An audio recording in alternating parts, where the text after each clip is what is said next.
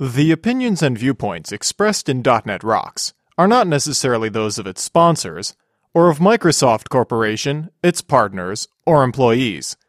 .NET Rocks is a production of Franklin's Net, which is solely responsible for its content. Franklin's Net, training developers to work smarter.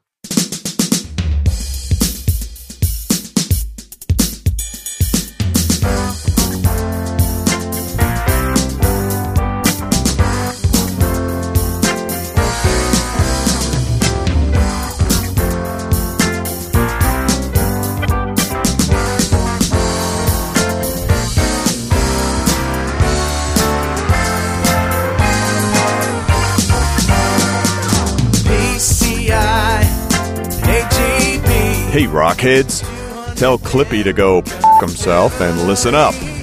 It's time for another stellar episode of .NET Rocks, the internet audio talk show for .NET developers with Carl Franklin and Richard Campbell. This is Lawrence Ryan announcing show number 395 with guest Mark Miller, recorded live at Dev Connections in Las Vegas, Wednesday, November 12th, 2008. .NET Rocks is brought to you by Franklin's Net, training developers to work smarter. And now offering SharePoint 2007 video training with Sahil Malik on DVD, DNR TV style. Order your copy now at www.franklins.net.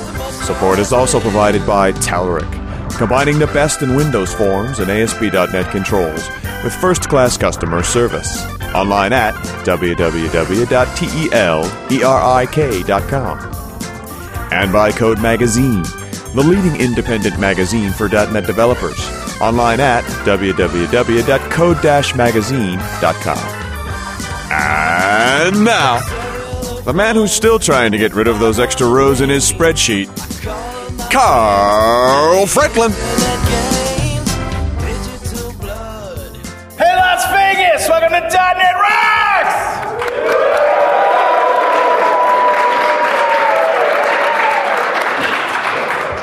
Hey, Richard. Howdy, sir. How are you? I'm good. I'm well and all that. We are in front of probably 10,000 people here in Las Vegas. A throng. I've never seen such a crowd. There must be 10,000, maybe 11. Two throngs. Two throngs, two and a half. How are you, man? I'm well. I did my big session this morning, the one server to two with all of the little miniature servers and stuff. So glad to have that done because it was hard work to make it all run. I actually got up early. I had an 8 a.m. session. I got there at 6. I'm actually wearing two thrones right now. Oh, my God. Who are you? It's Mark Miller, ladies and gentlemen. Mark Miller! Mark was on the show a little while ago talking about the science of great UI, and we did a couple of DNR TV episodes, at least one that I can remember. And to continue on that topic, let's pick it up where we left off. The science of great... It is a science. You changed the name, though. What's one of the first things that I brought up was, isn't user interface, like, don't you have to be a guy, like a designer guy, to do good user interface? Yeah, that was in the old days. You used to be that way. In fact, designers, I think, held an unbalanced amount of power because developers were like, well, okay, that's an area totally outside of my comfort zone, what I've been trained in. Yeah. And so designers would say, well, here's the design, take it, run with it, and the developers would grumble because it was hard to implement, or maybe it didn't feel right, it was focus maybe wasn't working well, or maybe there's some distracting elements, but they didn't have the power to go back to the designer, the vocabulary, the rules, the criteria for judging it to go back. So this isn't for designers, this is for developers. Yep. So you can actually fake it pretty well. Yeah. Yeah. And I see from the title here, you called it Great UX. Yeah, I've changed it. I kind of go back and forth. I think UX makes more sense because it's user experience, although UI is a little more well-known, right? Yeah. So when you say UI to most people, they kind of think their mind's the stuff on the screen. Yeah, they're kind of with you when you say UI, even though UX is more accurate. What does the X add to it, really? Well, it is it's a great question. I had a good answer for that at some point when I made the change. Now I'm like, I don't know. I know it's like you add drugs to the equation. Yeah, now it's an experience. Well, I think part of it, it's a term that's more used inside of Microsoft now instead of UI. So they're kind of and the idea is to say, hey, it's more than just the interaction. It's everything. It encompasses more, and it's kind of like how I like to think of it as well too. It's not usually when you think of UI, you're thinking of what the images you see and you know the keystrokes and the button and the mouse interaction. But I think there's a lot more to it, as you know we've talked about in the other sessions, the other talks we've done. It's a lot about how much your mind is working, right? Is something effortless and easy, or is it require precision and thought and extra concentration or maybe extra steps or maybe memory tricks, right? That's part of the whole shortcut key thing, right? Exactly, things like that. Yeah. I also think there are UIs out there that create fear. I mean, I've seen users where they do the task you told them to do on the app, and then they say, "Okay, what did it do?" But they can't read the screen. They can't make sense of it, so they're afraid of it. Or the other thing, and I think developers do this maybe more than regular users. They're more willing to because developers generally have a high capacity for complexity, and that is to essentially program the workarounds into your head so that, whenever that crazy behavior is that you have to work around or the thing you have to do, you just do that extra step almost without thinking because you have to do it all the time, right? And then the point behind this is okay, and the example I've given a couple times is I'm leaving my hotel room and I'm going to the elevator and I want to press a button. It's either going to be up or down. Well, if I'm in my hotel room, it's likely to be down, right? And if that button is small and tiny, I have to, use a lot of focus to get my finger to hit it. If it's very big, I can slam it and I don't even have to think about it, right? And it's that, we're talking about that kind of effort, comparison happening again and again and again in the program. If it's easy to use, the things you do all the time are very easy, effortless, then you get this general sense of euphoria while you're using that software. Do you think there's a tendency for developers to want to put, every control for everything on one screen? Instead of sort of... I think it goes back to our inherent ability to handle complexity, right? And coupled with that, because you're talking about... Well, what you're talking about has a number of impacts. One is noise. You start throwing a lot of stuff at you, it gets noisy, right? Another thing that's kind of related to that is this, a developer-driven kind of decision that I think is kind of maybe in the wrong direction, and that is flexibility in the UI, like over-flexibility. Like, it wasn't long ago that I could, install an application from Microsoft, click on the file menu, and all of a sudden the file menu and everything else popped out in its own toolbar. Right? And that's an example of over-configurability. Right? Because what happens now? Most of the people that hit that don't want it. It just did something that I didn't want. Right? It's almost, it's also, over like, it's like caps lock. I hit caps lock often unintentionally. Right. And I'm like, rarely ever intentionally. Right. So why is the key so big? Yeah, why is the key so big? And what else about caps lock is interesting? Microsoft probably devoted, man months to a feature that checks to see if the first two characters are uppercase in some word that you just typed in, and lowercase is the second one. Right. Right, or the second and third, or something like that. Well, that's just because we're slow off the shift. Right, if I do this, what is it, like M-A-R-K, like that in spacebar? There. They wrote that feature, man weeks probably, because of the, that actually was shift, not caps lock right there. But the caps lock one, I'm sorry, let me speak correctly here. Caps lock is on, and I do, shift here, and then M-A-R-K space. And now it says caps lock off. You can see in the bottom right that it's just done that and corrected for me. That was the thank you, Richard, by the way, for keeping us on track. So noise is one big problem. And noise is just extraneous bad contrast or just anything that's taking away your attention from what you want to do. Right, so noise can come in the form of data, right? And here's one of the things that because we're not working on paper anymore, we're working on a screen, one of the strategies for dealing with a lot of data is to put it in a window. Right? Yeah. And so when you have a lot of data, which can, there can be noise if I'm looking for something, in a small window, it's like, compounding the pain.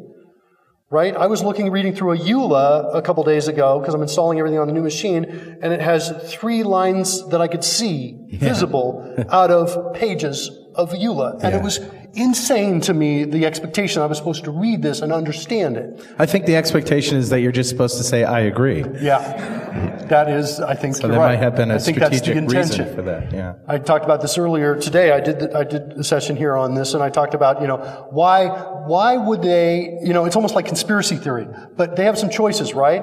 Why in a EULA do they put it in a small box? Do they use a fixed pitch font often, right? Like Courier New, which is hard to read, and all uppercase a lot of the time.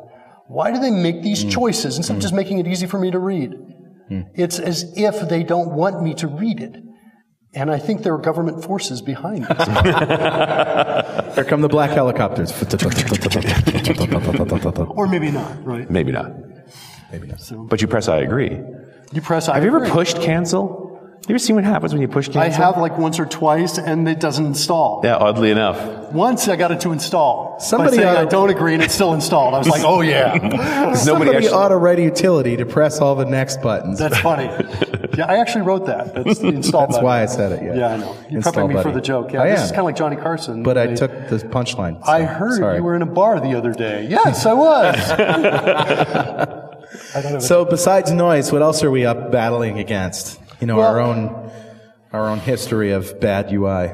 Well, I don't, you know, so we talk about noise. Noise is a really big one. I think kind of related this to your question. I'm kind of jumping a little bit ahead. It's, if I'm now in the mindset of somebody who wants to fix the UI, right? I got a sense that, okay, we got a problem here. We want, our code is not as, our application is not as efficient as it could be. Let's fix it. What happens is a common trap that you get into is you're moving along and you're almost done with the fix, right?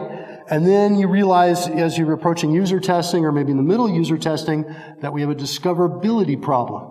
In other words, we're more efficient now, but less discoverable because we've changed the model that all our customers expect. Okay.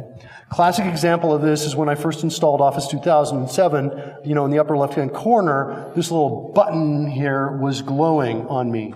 And I think I told the story to you guys before, for like 3 days. And it was 3 days before I actually clicked on it. Yeah, it was. I had the same exact experience. Okay, and I had one other person that said the same thing. They said it was like glowing, and they had no idea what was glowing. Right. So here's what's in my mind as far as the explanation for that. Microsoft put a lot of money into researching and making the ribbon work really well, okay? And then as they approached user testing, they realized, maybe too late, that they had a discoverability problem. So some guy says, let's make it glow, and they said, okay, good, we solved it, and we've got a hint that pops down if you hover the mouse over it. And I think they solved it, but I don't think they did. Right? And so this is kind of a common trap. So you ask, what kinds of other things are we up against? I kind of jumped ahead to in the mindset there, but that's like one of the things. Related to this, though, now that we're talking about it, is discoverability, right? How does the user understand the application? What the application can do for them? Right. And that, to me, that is another topic that I love talking about. We've come a long way.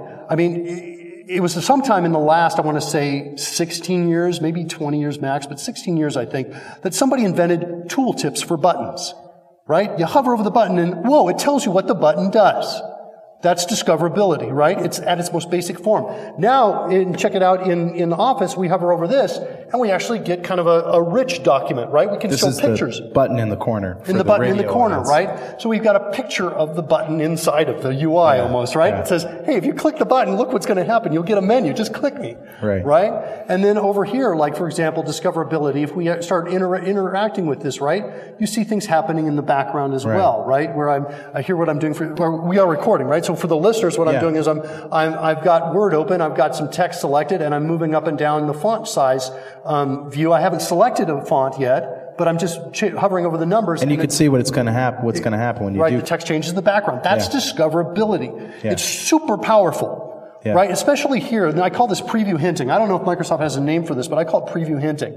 And it's just essentially like tooltip. You can think of it as like a tooltip on steroids. Sure. But in the old days, when we wanted to ease our customers into trying out the application, right, make them feel more comfortable, we would say unlimited undo.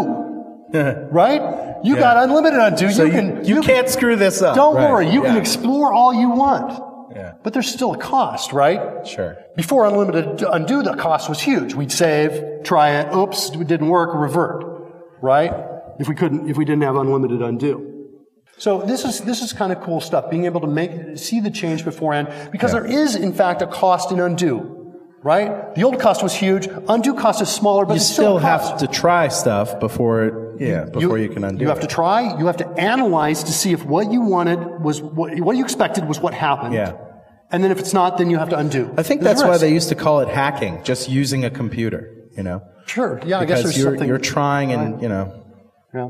So discoverability is huge, and if you give somebody a preview of what'll happen before they click on the menu or the button, that to me is huge, big, leads to satisfaction and trust.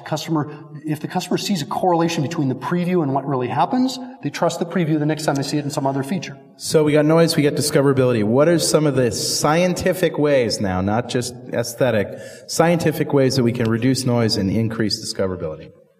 Okay, well, the first thing, this is kind of more of a practical approach, I suppose, that I would recommend. I mean, it's kind of almost obvious, but it is, if you're going to go make some effort to fix something, you want to fix something that happens again and again and again.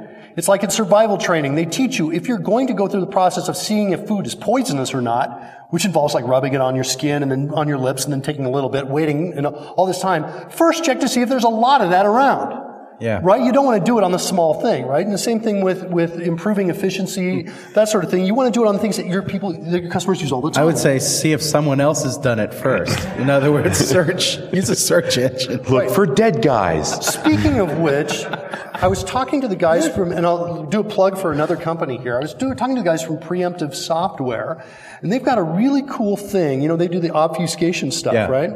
They've got a new feature that I guess is in beta, and I'm assuming I can talk about it because nobody said NDA when I was told this. They have a cool feature that allows you to essentially very easily track usability and get those stats back. In other words, find out what features your customers are using, right? Interesting. Which will also tell you what features they are not using, right? And that is valuable, right? Metrics are valuable. So if you don't have a sense of what your customers are doing a lot of, get it first. And this solution from Preemptive is, at least the way it was described to me over the table, I didn't see it in action, so it was very, very intriguing. It'd be interesting what you do with that data, because somebody not using a feature could mean two things. It could mean that, A, they haven't discovered it, or B, they don't need it. Exactly, right. And the thing is that, well, you have to, you know, apply some of your own knowledge too, right? In other words, holy cow, this is a feature they should be using, it's going to make them more efficient, that sort of thing. Right. I think I gave this example before, but Google does a really nice, simple example of this. If you click the button to do the search, it puts up a little message, or at least they did, that said, hey, next time hit enter. It'll be a little faster. Yeah. Right? So they've got a little bit of that going on, right? They know whether you click or hit enter, I think, is what's going on in there. So, let me see if I can backtrack. We were like, so I asked you about some scientific examples of how to reduce noise and increase. So how to reduce these things? Well, one of the ways that you can reduce noise is if you have a sense of what they're looking for. Well, I guess there's a couple approaches for noise. One is widen the window that you're seeing the data in. A couple things, right? Widen the window so it's not looking at a small window. Number two is you can have a filtering ability, right, where I type in something to filter out the pieces that are there, right, to just things I want. All right, so here's what I'm doing. I'm inside of a list of identifiers in my application. I've got members and fields and things inside of here. And I typed in an uppercase C and an uppercase R. And now what it's doing is it's filtering out only the elements that have the letters C and R in them. And because I made those uppercase, it's prioritized the list and showing me, the very first one, it shows me a method called create internal ref. And the C and the R are in red, showing the match, and the I, the uppercase I, is in blue, showing it I didn't match there, right? But it allows me to come in and filter very quickly. So this is kind of a neat example of how to filter. In fact, I'd love for IntelliSense to be able to do this kind of thing as well. Sort of be case-sensitive for priority. Yeah. The other thing, let's talk about IntelliSense, see if I can come up with a great example for this. If I'm not sure if I can on the fly here. Oh, it looks like I can. So let's do checkbox dot and start typing stuff in here. Okay, so here I've typed in C-H-E-C. And in fact, I can probably go back even to just C-H. Let's just get to C-H-E. All right, so I'm at C-H-E. I've got a checkbox instance, I've got a dot, and I've typed in C-H-E. Yeah. It's suggesting check a line, okay? But what I want is check state. See, it's down like a couple. It's down like 1, 2, 3 from where I am. Right. So to get to there, I have to either keep typing, which is a pain, or get my hands off the home keys, move to the arrow, which is a bit of a pain, and down, down, down until I see it and hit enter, which is probably what you're going to do because it's the most efficient. But, and I've actually suggested this to the Visual Studio team, I'd love for them to implement this. What if at this point in typing CHE, I could just press Shift Enter, for example, and it would now fill in up to the next uppercase letter that I've got here, Right. Right? Or at least what all these pieces are in common that you're seeing here that I've matched so far. I've got all of these CHECK, right? Actually, if you type E, it should go to checked, and if you type... No, because I've only typed in CHE. I have to type in CKE. Right, but you should, if you type the next letter that isn't common, perhaps it should go to the... Well, but from here, although if I type an E, I can't do that here. No, of course you can't, but that would be one way to shorten it. Yeah, but how does it know the difference between what I want and what I'm trying to get, I guess? I guess you're right. So, well, I mean, we might be able to do that. Another thing we could do is maybe this, where I type in uppercase C-A, and maybe it says, just starts filtering, says, I see check a line in there. Right? Filtering the same way you just saw. We could maybe do that too. Yeah. Right? It's interesting. Was there a comment from... So that would rock. That would rock. Yes, it right. Would. So that would rock. Yeah. So, you said, you know, what are the scientific ways for doing this? You know, I'm not really kind of into science yet here, but this, not mixing any beakers up, but filtering is good. Another thing is if I know what I'm trying, and oh, by the way, back to filtering, you know, when IntelliSense is up, I've got events, methods and properties. Right. Maybe I'm just looking for an event. I mean, how many times have we been looking for an event? Yeah. All that other stuff we just like to get rid of. I could just do it with tabs or checkbox or something somewhere. Yeah. Right? Mm-hmm. If it's going to help me reduce the noise, I will reach over to the mouse, grab and click a checkbox. You know, in other words, that's going to still save me time if I can cut through all that noise. Mm. Another way is if you know what they're looking for, what the expected information is, then you can take the unexpected information and highlight that in some manner. Right? Like maybe I'm looking at sales and I got some guy who's way out on, you know, on the extreme, or somebody who's really underperforming. I could mark those and highlight those for the customer. So using some visual indicators. Mm-hmm. And speaking of visual indicators, contrast is a big thing for you. And you can see it. Anyone who's used Code Rush or Refactor knows that contrast plays a big role in that. Yeah, I think we do a pretty good job of not pushing it over the edge, right, with the contrast. In fact, the thing that I always think of when I think of contrast are these lines here that they draw in VB. Yeah. These horizontal lines. Separator bars. Yeah, the separator bars, whatever, between methods in VB. These are not as bad as I think they started. I think they started completely black. Mm. And now they're like 128, 128, 128, medium gray. Yeah. Right? But they are, in my opinion, still too high contrast against the background. Yeah. It should drop down, or at least there should be an option. It should be a little more subtle. So the idea is that higher contrast draws your eye to it. Yeah. And therefore things that aren't that important should be sorted. Right. One of the topics we talked about before is contrast should match information relevance. Yes. Right? And the information I'm getting from that horizontal line is almost irrelevant. Right. Right? It's pretty low. And check this out. So like if we go over we contrast that with like, inside of, Excel, you see that the lines that separate the cells are low contrast. Yeah. Right? And in the old days, they used to look like that. Right? Ah! Dark black. So, wow, that's horrible. And so it looks like, you know, it seems like Microsoft learned the lesson, right? It seems like we're on a better path, and yet I'm over here inside Outlook, and I want to insert a new table, and look at how dark the lines are. They're just giving me the black lines again, right, by default. And it's just, it's unnecessary. It's a simple change, and it's still here, right? We still have the problem. And of course, you know, it adds to noise when you have lots of high contrast elements in one screen or in one, you know, one thing that you're supposed to select from, one pane. Ah, see now Richard has grabbed the mouse and he's clicked. He said, "Well, Mark, you can just click the change the style." Change the style. Well, I noticed I did not click to change the style. Oh, you haven't clicked yet. I've actually, just hovered over it and seen the different styles and looked at the style. Yeah, beautiful. And speaking of which, I think would be a good time to talk about what they do really well in the ribbon. Okay. Is that okay? I love the ribbon. I was very skeptical of it. Yeah, but I remember back in 2000, was it 2005 where we first saw the ribbon in the RD meeting? And we like, all hated it. What the hell is 50, this? You know, 50 Microsoft influencers sitting in a room going, sucks. Yep. Yeah. So there are three things about the ribbon that I really like. One of them is the preview hinting that they've got integrated with it. You could almost argue that, wait, that's not really the ribbon, it's something else, but it's something you can do with the ribbon, and it's pretty much, there's a lot of elements of the ribbon that interact with what is selected in terms of making that change. So you've got that preview hinting in the ribbon. The second thing that I like about it is it's context sensitive. And it switches when you switch context. Exactly, exactly. It understands what the context is, shows you the most relevant piece there. Right. The third thing I like about it is they make good use of size. the things that I need to do more frequently tend to be bigger. Yep. Okay, and the easiest way to prove that is if we go over to message and you look at paste is bigger than cut and copy. And it doesn't take too much of a logical path to follow to understand that there's no way that cut is going to be greater than paste. Right. Or copy itself is going to be greater than paste. Right? Yeah, it's sure. Unlikely, at least. It's unlikely. Well, and you're right. Paste owns a huge, I mean, the leftmost piece of real estate on that bar. This is a very important piece, and obviously one of the buttons even I use the most.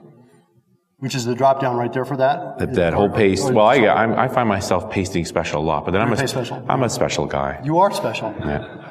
You touched, are. Some would say. Some would say that. So they make really good use of size, and I like that a lot. And that, you know, so the thing is here, you know, they do all this user testing, they come back and they say, look, you know, we just showed it to the RDs all hated it, but our user testing is showing us that those guys are liking it, that they're getting the work tasks done faster. They're discovering faster, new users are discovering faster. Go ahead. It just goes to show you they shouldn't always listen to the RDs, right? Well, yeah, maybe. In the sense of, right? I mean, the sense of what's an RD, right? You know, a hardened, bitter old programmer. Right? Have emphasis on the bitter. So. Well, I mean, you know, it's just probably everybody had that experience when they first saw the ribbon. Well, the more experienced you were with Office, the less you liked it. Right.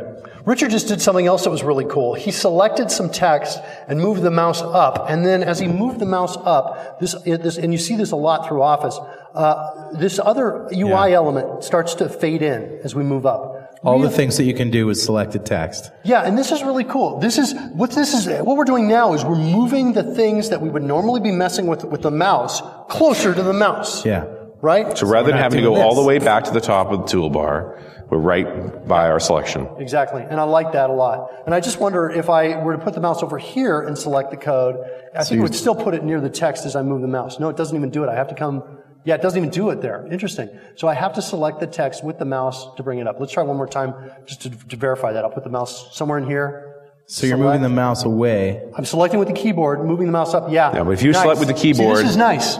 It's thoughtful, isn't it? It's nice. Only when you select with the mouse does the sort of mouse menu appear. Mm-hmm. When you select with the keyboard, it doesn't appear. It doesn't appear when you move the mouse up. What's interesting is unless you didn't know that off the top of your head. You really had to prosecute that to prove that somebody thought about it. That somebody's thinking. Yeah, exactly. And that's I love to see because you know, if I may be so bold as to maybe offer a critique towards, you know, would he be that bold? They don't. You would be. Normally, they don't have a reputation for nailing it in the UI department. Yeah. Wow, that is the most politically polite phrase I've ever heard Mark Miller say. Seriously, ever. Seriously, you know, it's these guys are in some ways so far behind the leaders. Right? Yeah. And now I'm going into the part that's going to dig it deeper forever. You dig it deeper. But you know, or whatever. But the you know.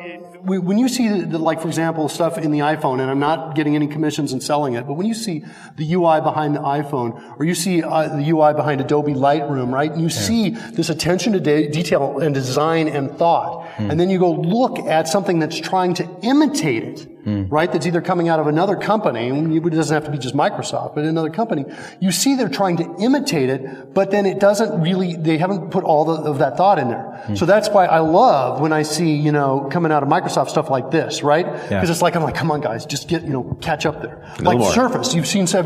I have seen Surface. Surface is awesome. Amazing. And it's like, you know, okay, let's get that guy, give him more devs, right? Whoever research, you know, give the guy more devs, more money, drop the price down, and let's do, you know, some serious catch-up. Yeah. Right? You guys like Surface? Yeah. Very cool. The demo is out. If you haven't seen it, it's out at the Microsoft booth here. So. How many of you have one? Just kidding. Yeah. Anybody want one? At $15,000, keep your hands up. Okay, all the hands went down. What is the threshold? $10,000? Still no hands. I probably think 5. If they were 5,000, how many would buy one? 5's still pretty steep. 1, 2, There's a couple of hands. 4. Now, $50. Oh, there you go. We lit the room up. 10,000 hands just went up. Yeah, we lit the room. You know, if it was as expensive as, you know, fairly decent computer that you were going to buy anyway. Well, that's where you get the 5,000 from. It's a high-end computer. Yeah. My first computer that won't fit into an overhead bin. I want to just take a minute to bring you a message from our sponsor, Telerik. Our friends at Telerik are working hard as usual to bring you exciting new stuff for your .NET toolbox. How about 2 brand new control suites, RAD controls for WPF and RAD controls for Silverlight. That's right. If you started building next-generation applications, you now have UI components with Telerik quality and Telerik reliability. Both product lines are derived from the same code base and share the same API, so transition is seamless. They have many improvements in the other robust suites for ASP.NET, AJAX, and Windows Forms also, as well as the intuitive reporting tool. But product alone isn't everything. To jumpstart your projects and help you easily get up to speed with these great tools, Telerik has got a couple unique training resources, the Telerik Interactive Trainer and Telerik TV, of course, which I'm the host of. Now, that's what I call summer heat. Go check out all the details at telerik.com, telerik.com. And if you happen to run into those guys, say thanks for supporting .NET Rocks. So another thing that occurred to me with regard to noise is, you know, the idea of navigating through it. Noise, one of the things that makes up noise is a lot of data, right? And, I don't work with applications that tend to have a lot of data that you can drill into and then come back. You know, I do stuff with source code, which somewhat simulates that, but really it's not quite the same as I think what most developers kind of work in, those worlds. But I envision a world where, you know, people that run your applications, right, and are drilling through your data have the ability to just say, hey, you know what, this is a relevant snapshot of the data. You know, just kind of say, let me stick that on my stack of relevant stuff and drill in. Oh, this one's also relevant. Let's pop that up on the stack. And then, you know, keep kind of doing that. And then let's jump back to my relevant points, you know, boom, boom, boom. And then maybe work with those, right? Having those pictures available. And then what does that imply when I'm jumping back and changing views? One of the things that's really important is to restore the view, the scroll position of the data and the caret selection position, whatever you're using to show selection, restore that where it was when we were right there. Right, it's sort of like the point of intuition, the point at which you thought, I need to go further. Exactly. You want to capture that so you can always get back there to chase it in a different way. So like, here's an example where it doesn't work. Inside Visual Studio, I got to get to a bigger file to demonstrate this. If I get some method, and to best see it at its worst, so I'm demonstrating it at its worst. Sure. Okay? Because I can also demonstrate in a way that it looks like it's perfect. Okay. Right? But to demonstrate at its worst, you need to put the thing you want to jump back to near the bottom or near the top. Not near the screen? Of the screen. Yeah. Okay. Of the view. Right? So you scroll in such a way, so like my method's at the bottom of the screen. Right. Okay. And then I'm going to hit Control-KK to drop a bookmark there, Mm-hmm. And then I'm going to go somewhere else, and I'm going to hit Control-KN. And then when it jumps back, I'm on the same line of code, but it shifted it up to the middle of the screen. Right. Yeah. And so it doesn't look like I'm in the right spot. Yeah, I thought the exact thing. It didn't work. But it only takes you a little bit of a second to figure out that, okay, they actually gave me more room. And my point is that you're screwed, okay? So I disagree. I think that's a good feature. So here's the thing. So let's calculate that cost, okay? Right. Let's say that, you know, the average developer uses a bookmark once a day, because some people don't use it at all. All right. So once a day, it hits them, and it maybe gets them like a 1 second hit, a 2 second hit. Okay. Okay, 2 second hit, and so that happens once a day. So we say 8 hour a day. So this is one over eight. No. See, this doesn't work because they only have to do that once to know that now it's in the middle of the screen. It's a jump every time. I think it's a jump every time. Yeah, every time you jump, there's gonna be that moment of uncertainty where you look for it. Raise your hand if this is a problem for you, developers. There's a handful of hands. Okay, so let's just go down and let's put in some numbers. Let's assume that Richard's right, because with you, there's no way I can argue. Clearly wrong. Right? If you say it's a one-time hit only, in other words, it would be right for me. It would be for me. Okay, but now there's one other hit though. Your cursor's not in the same spot anymore. The caret's over at the beginning of the line. You got to bring them back out. That's like a second. Okay. Would you buy that? All right, now how much would you pay? Now, well, hold on. So let's go in here and let's do this. So let's say you're going to every hour, you know, one eighth of an hour, something like that. So Mark's got his spreadsheet. So here's the hit: the price of a click, number of users. Let's put in number of Visual Studio users, which I think is around 10 million. Is that right? 1, 2, 3. No, I don't think it's that high. You don't think it's 10 million? Well, I know it's at least 6 million. It's at least that. Okay, is that right? Or 6 million. Okay. 6 million. All right. So what is the? Let's see here. The DevMan months is 65,000. Well, let's divide that by 12 and get the total number of DevMan years. That's 548 DevMan years that feature has just put on the world, right? $548. I blame you for $48 million in lost productivity, okay. Carl. I feel so stupid. $48 million. By the way, you didn't add that extra second for the fact that I had to scroll back to the carrot. I'm sorry. We need more. We're at 3 seconds now. It's $72 million, Carl. That's almost a millennium. How can you argue this? That Microsoft has charged the world in terms of lost productivity. Features are going to get delivered later. Let's go get those guys. And wait for it. How many hours of computer time are we burning unnecessarily? We're destroying the planet with this. It's the end of the global warming is caused by that. I will never disagree with you again. All right. We'll find J-Rocks. We're going to get that guy. All I'm saying is, and this is the point, right? Yeah. We have, I believe, just, I mean, even if you say, okay, that's ridiculous, carbon footprint, I don't buy that, Mark. Even if at the extreme, you don't buy it. At some point between your position initially and my position, there's a truth. It's me. Well, actually, I totally agree with this, what price a click. I just think maybe there'd be a better example, like stuff that happens again and again and again. Okay. Exactly. Like my favorite of that is this one. There are lots of examples of this. I want to add a reference. Let me do that. Okay, here we go. Perfect example. Hourglass. Sit around and wait. So how many references have you got here? Yeah, so this one bugs me too. Right, we have I think we have to some degree a moral responsibility. That's a huge problem. To create efficient UI. Yeah. Now, this is not necessarily a huge problem because you don't hit this. Everybody doesn't hit this every day, like in the other one, right? But this is something that people do hit, and it's a huge waste, and it's an easy fix, right?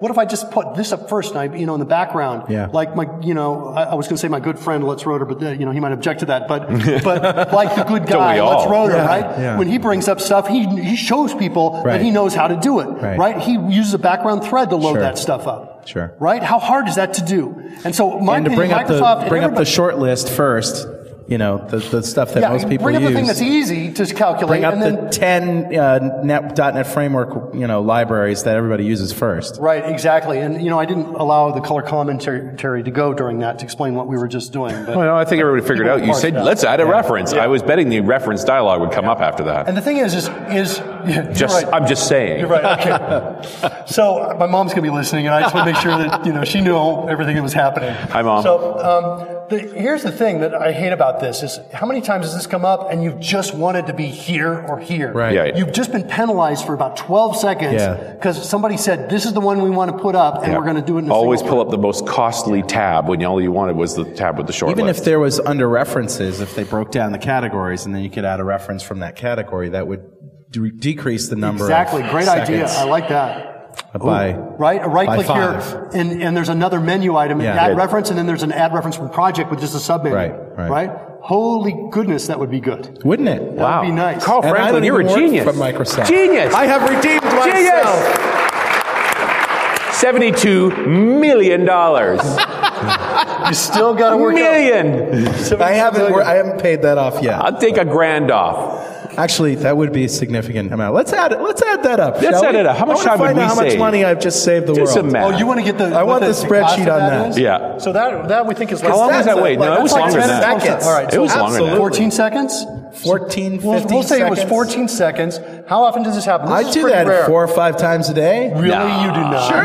You don't. No, you don't add it. Of course. But you're an average developer, so I'm going to put this like at about 1,000th of a time. It happens in every hour. You do 1/1,000th of it. Is that right? Is that 1/1,000? Okay. Does anybody agree with that? How many people do a reference one a day? No. Really? I got 2 hands, 3 hands. So still once a week.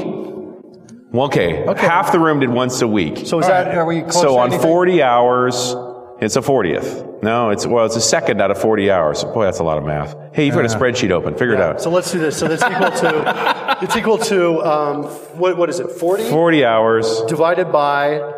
It's 1 divided by 40 divided by 60? Oh, no. 40 hours, 2,400. Yeah. I don't understand why this somebody is the agrees. Amount of times it happens The smart people are hour. Agreeing. It's the number of times it happens per hour. Okay, well, it is 1/40th. Yeah. I thought it was per minute. All right. So. 51 million. Boy, right. Dude. Hey, I am in the red. No, can we edit out that little, embarrassing part? Your mathematical inability? Yeah, can we do that? The skull that big, you couldn't do that math. Do not ask me what I majored in, seriously. Okay. So what are some of the other things that we can do to reduce noise and increase discoverability? How about some other good examples of applications that do a good job of this? I'll tell you, I saw some stuff from Data Dynamics, the analytics stuff. Has anybody seen that? Analytics from Data Dynamics?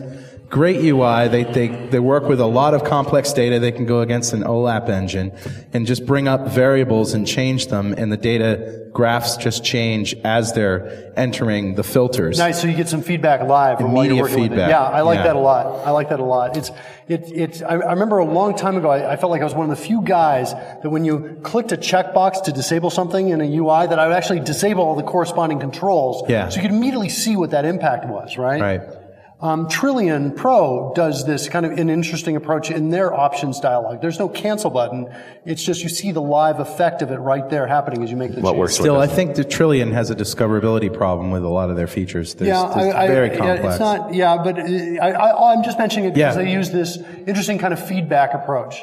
Yeah. I'm more comfortable with cancel and having previews instead. I like that instead, having preview pieces. Mm-hmm. I'll show you, this is actually a plugin that I wrote and blogged about. In fact, this is something that we can, if we want to go outside the bounds of this, but it demonstrates some good UI principles. Mm-hmm. But this is a feature I blogged about. I gave instructions, step-by-step instructions to create this feature inside Visual Studio so everybody can have this feature. And I don't know the link, but I'm sure we can Google it and bring it up. Oh yeah, I do know the link. It is, devexpress.com/clipboard is what it is. I think clipboard. TV in the front there. Yeah, I'll change that. I got it, thanks. I think it's clipboard. www.devexpress.com/clipboard. Let's see if that hits it. Nope. Let's try clipboard history then. Let's try that. Before that porn site comes up in front of all these people. Let's try that. Yeah, clipboard history. I forgot this is Vegas. I'm sorry, sir. And so what this does is this gets you to the first of a 12-part article that takes you through the steps. And here's the feature. I'll show you. It's kind of cool.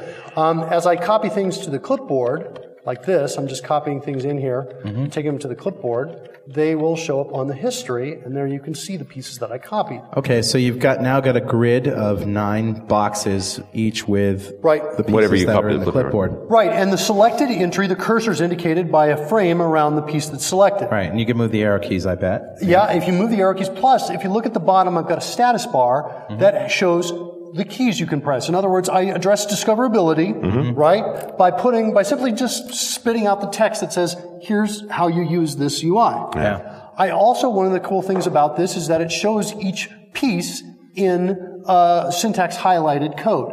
Right? So you're maintaining the formatting. Yes, and and if we're talking in UI terms, I'm consistent with your user model. Right? Nice. Your user model is what you expect. So I use the same syntax highlighting colors that you use for it. In other words, if you had a completely different color scheme, you'd see the syntax highlighting in that color scheme. One of the options I can do here, notice it says hold control to maximize the code view. Because you notice one of the things that's happening is we're seeing clipped views, right?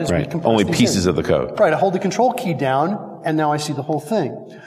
This is also consistent with some other things. I've seen other places where you hold the control key down to see more. And we've used that as well, right? We do that with our menus where you can hold the control key down to hide our menus when we're doing the preview hinting in the background so you can see more of that preview hinting. In addition to this, if I right-click this, I have more discoverability, right? Right-click is a user model convention, right? In Windows it is, right? So I right-click and I see more things that I can do, including options. So if I click on options, here's what I was saying before. I like showing previews, right? And having cancel. So here is the way I can change the number of cells in the options page. With sliders for the X and Y axis, and as you move them, the number of boxes on the screen changes. Right, and this is just a preview that's changing, right? My actual clipboard history in the background has not updated yet. Likewise, I can change the selector color to something else. That'd be a nice utility to have in any application, not just in Visual Studio. Yeah, it would, but we're here. No, sure. Yeah, one of the other things that's kind of cool about that, so now you've seen what we've done is we now just massively increase the number. You can see a lot of a lot of clipboard copies. Right, right. We've got like, I don't know what I did. What did I do? 1, 2, 3, 4, 7 times 5. Looks like I've got 35 entries now. Wow, that's good math. Yeah, shut up. We're editing out the earlier part, right? If we're editing out the earlier part, you can edit out that last shut up, in which case I'll say, thank you, Richard. But if we're not, keep the shut up, okay? Okay. All right, and you can cut out the other part. So let me show you something that's kind of neat about this. Maybe I'll cut something a little more interesting to the clipboard. Let's take this, convert to VB loop, whatever this thing is. Whatever this code is. I don't even know what this code does. But you can see this is a C-sharp code I just put on the clipboard. Let's go over to our VB file and come over here. And this is the final cool feature in this. And we'll come over here. We hold the control key down there. We can see it. We can right-click it and choose Paste as Basic. Nice. Okay? So it knows that it was copied from C-sharp, right? So it knows where it came from. Yeah. And then now it can paste it over here. And then, that's pretty genius. It should probably be the default if you're pasting C-sharp code into a VB. Well, thing. Because I wrote the blog and give you full source code, you could change that. Sure. Right? You could make it change that. You could change it to be that way.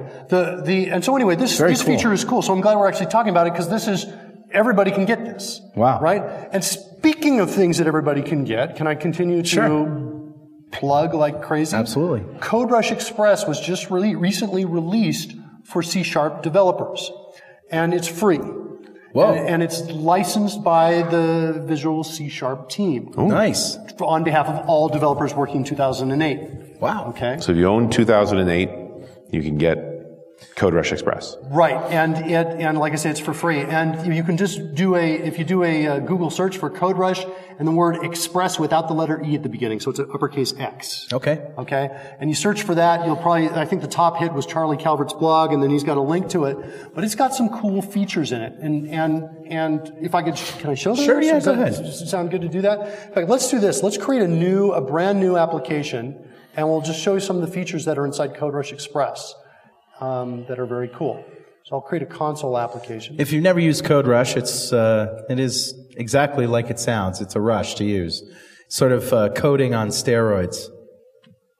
Okay, so I'm creating a new application, and I'm going to write some code that inside here. I'm going to write some code that says new character, and I'll pass in like Lois Lane as the parameter to this, and I will now hit the Code Rush Refactor key. And when I say Code Rush Refactor key, the default, if you download it and don't change any settings, is Control plus the backtick key, which is right up near the tilde. Something nobody else would ever use for anything. Yeah, it's not the best, but you know the problem is when we're doing an add-on for Visual Studio, all these shortcuts are taken. Yeah. Right. So, right. So we'll hit the Code Rush Refactor key. Now I like to bind that. I bind it to num0. Because I always carry this keyboard with me, my extended keyboard, and num0 is very fat, big, and I don't use it for anything else. Yeah. Right? Okay. Hanselman likes to bind it to, just the tilde key itself. Yeah. But the point is that if you're really exploiting it, you'll be using it a lot, so you want a big key. Yeah. Right? So I do num0. Can we bind it to caps lock? Yeah, I want to. I totally want to bind it to caps lock. I'm just asking. I've not done the research to do it. Because I don't use caps lock for anything, and it's a big key. Yeah, so what happened here to the radio audience? Holy cow. All right, so I hit the Code Rush Refactor key, and Code Rush Express says, well, look, I just typed in new character. Character doesn't exist yet. And it says, you can declare a local variable for that.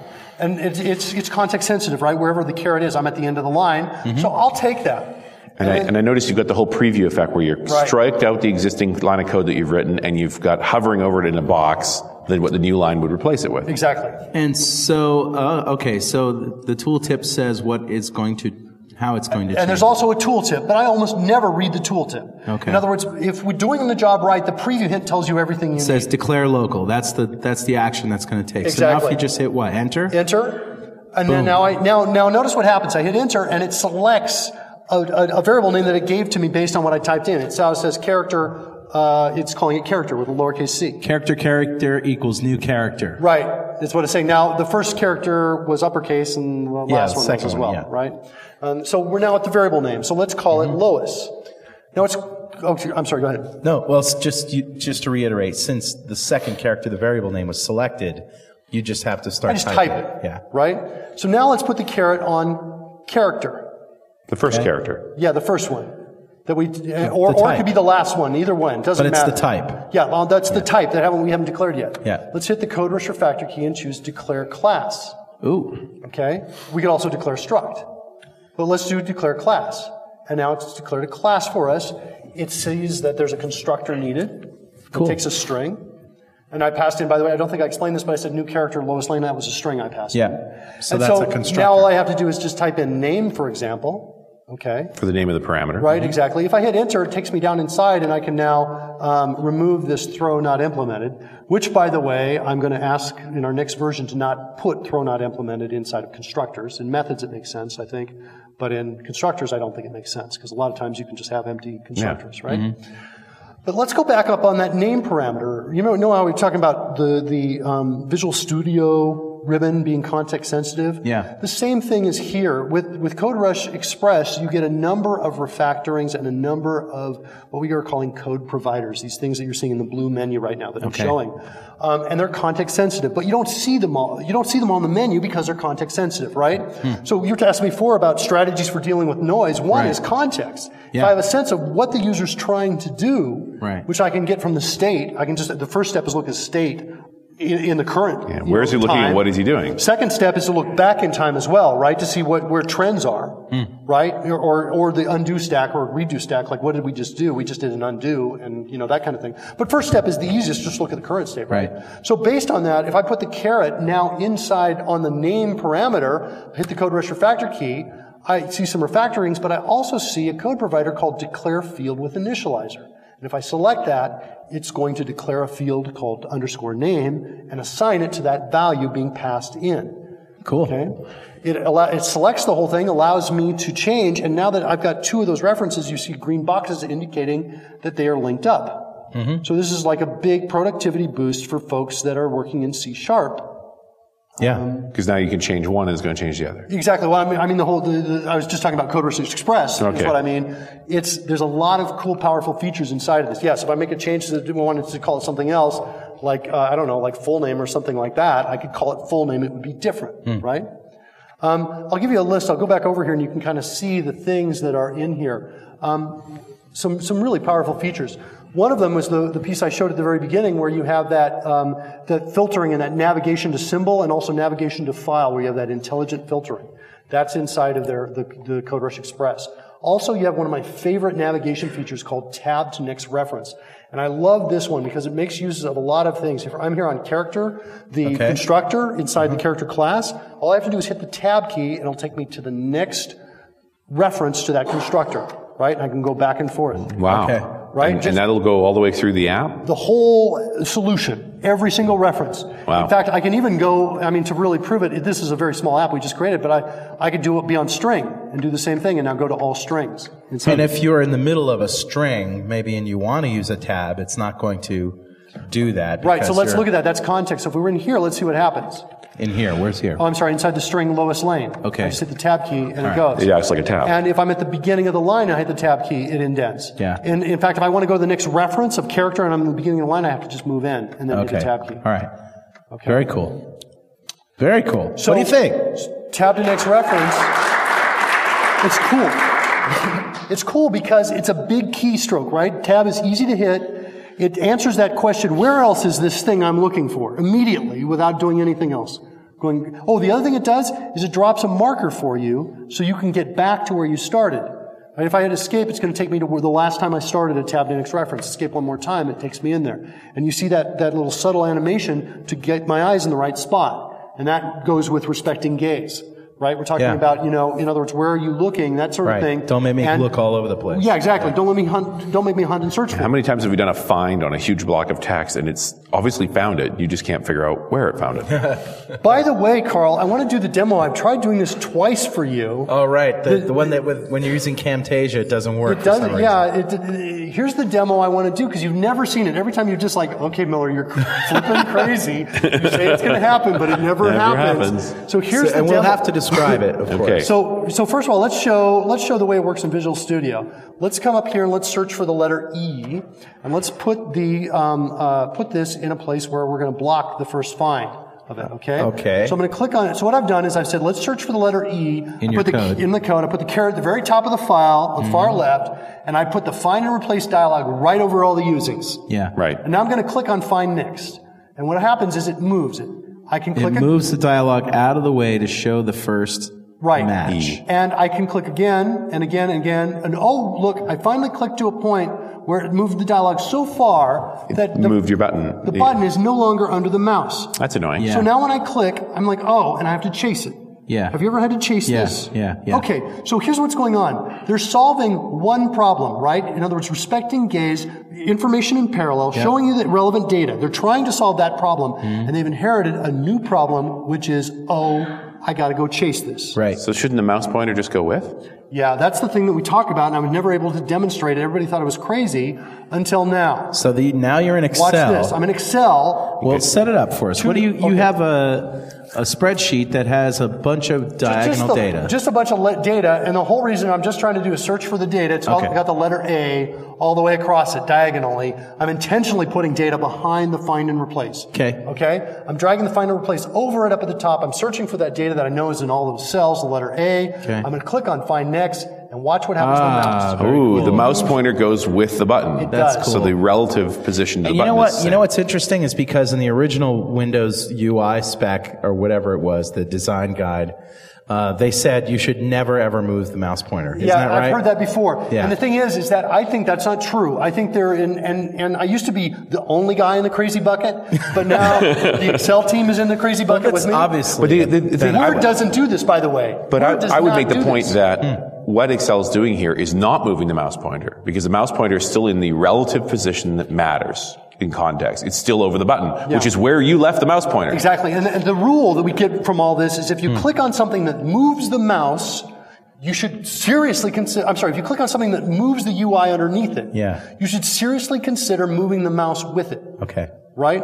And I'll show you one other example of this that's kind of interesting.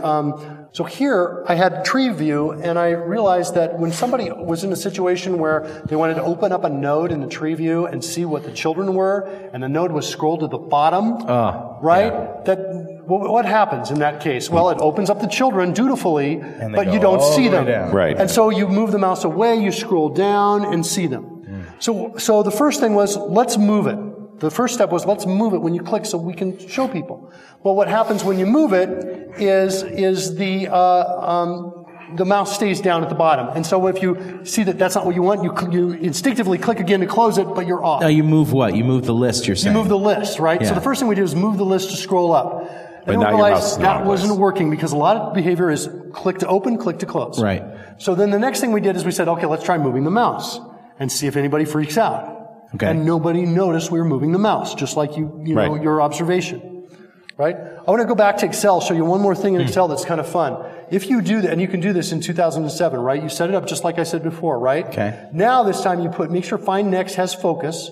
You move the mouse up like, I don't know, above the insert menu, and then hit the enter key because find next has focus. Watch what happens to the mouse. It's moving down with it. That's funny. It moves, but it's in the wrong relative position. So, I should make fun of people in the crazy bucket with me because they might they might jump out of the crazy bucket. But this is now how do you fix this? Well, imagine the architecture for Excel. It's probably well designed, right? And it's probably highly decoupled. So when the find next command comes in, they got no idea if it came from the mouse or the keyboard. Yeah. They don't know. To fix it, they got to now embed that all the way up the stack. At the beginning, right? Yeah. So there's an architectural change probably, right, in order to fix this. But to me, watching this and seeing this example, it's really compelling justification for doing that, embedding that information. It is relevant whether I clicked on something or hit the key. Right. It's relevant in some cases, and this is a prime example where it is. I would love to see them fix it in the next version. I'd love to see Word have this too. It is interesting. So there are good points and there are bad points about Office, which we've been picking on quite a lot for good and bad. And some other applications that you brought up, and I noticed you had some slides for. Maybe we could touch on some of those. Right. One of my other my favorite applications. Well, a couple things. One is I really like the iPhone interface. It is. I do too. Just a little story. My phone was stolen in Barcelona last week. Stolen. Yeah. So yesterday I bought my first iPhone. Is that where that phone you sold me came from? Yeah. Yeah. Okay. And I got to agree. I think there's a lot of little things, context sensitivity, a lot of little things that just make operation so much easier. For example, when the keypad comes up for you to enter in an email address, it's got a dot and an at sign already there with the letters. I don't have to hit a shift key. Right. You know, little things like that. Very nice. So you like that. I do. And remember we were talking before, you were like, oh, it's only 2 seconds, right? Remember that? Remember that $72 million mistake you made? Okay. So I got to justify myself here. When that problem happens and the screen shifts up to the first time that happens, that burns in my brain, this is how this behaves, and I get out, and it doesn't cost me 2 seconds every time after that. All right, okay. It's a bad example. Okay. No, I just totally disagree with you. I think there's still a fundamental stop where you got to figure out where did that go. Here's the thing, Carl. When you work with the iPhone, you have a general sense of being pleased, right? Yes, it warms my cockles of my heart. Well, you do, right? You generally think cool, neat, fun, right? You could generally think this is easy is what I use. It's certainly not a negative reaction. No, it's good, right? Do you feel the same way when you're writing code, when you're interacting with the UI? Only if I'm using Code Rush. All right. Ah, nice plug. That's 20 million right there. I'm totally serious. So, but you see what I'm saying? It is that's the goal that we're going for, right? Yeah. And the difference in your reactions, right, between that and whatever you feel when you're like, you know, having to recall all of these, you know, little training programs you wrote in your head to get around the fact that view is shifting, right? Or I have to hit Control K C to comment something out, but Control K U to uncomment, right? All of these things that I've done to train myself to adapt, right? They take away from your ability to really have a pleasant experience, right? If the iPhone can give it to you, I contend that Microsoft can do it as well, right? Sure. Microsoft can give it to you, and anybody, and we can give it to our customers. Sure. It's a matter of identifying the things you do a lot of and making it more efficient. You know, making it feel like, hey, we know what we think we know what you're going to do, and letting you have that experience. Yeah. Right? Yeah, they know. That's exactly what I wanted. I agree. Guys, we're down to the last couple of minutes. Geez, do we have time for a question? Does anybody have a question? Yeah. That's one back there. I had a question about the average salary. The question is the average salary on Mark's slide is right. 88,000. Oh, 88,000. Yeah, it's 88,000. It looks like I don't have a. It's 88,000. This is the average salary right here for a U.S. developer. This was as of about a month or two ago. Should be 35,000 now. Is that what it is? 35,000 now. I thought I had a comment here that cited the source, but you can probably Google those words and find it. Nice. Sitting next to his boss. So, just as clarification, is that salary high or low? Well, it's very nice. It's very nice. Yeah. So it's making him feel all warm, like the iPhone. Yeah. If you are not paying your devs, then there's no way. Yeah. Whatever. So. Well, Mark, are you speaking here at Dev Connections? Did you already speak, or when's your next appearance? My next appearance is actually tomorrow morning, which is going to be last week for most people that hear this. After that? I'm kind of going to disappear from the face of the earth a little bit. Okay. Got some things to tend to? Yeah. Okay. So, ladies and gentlemen, give it up for Mark Miller. Thanks for listening to .NET Rocks!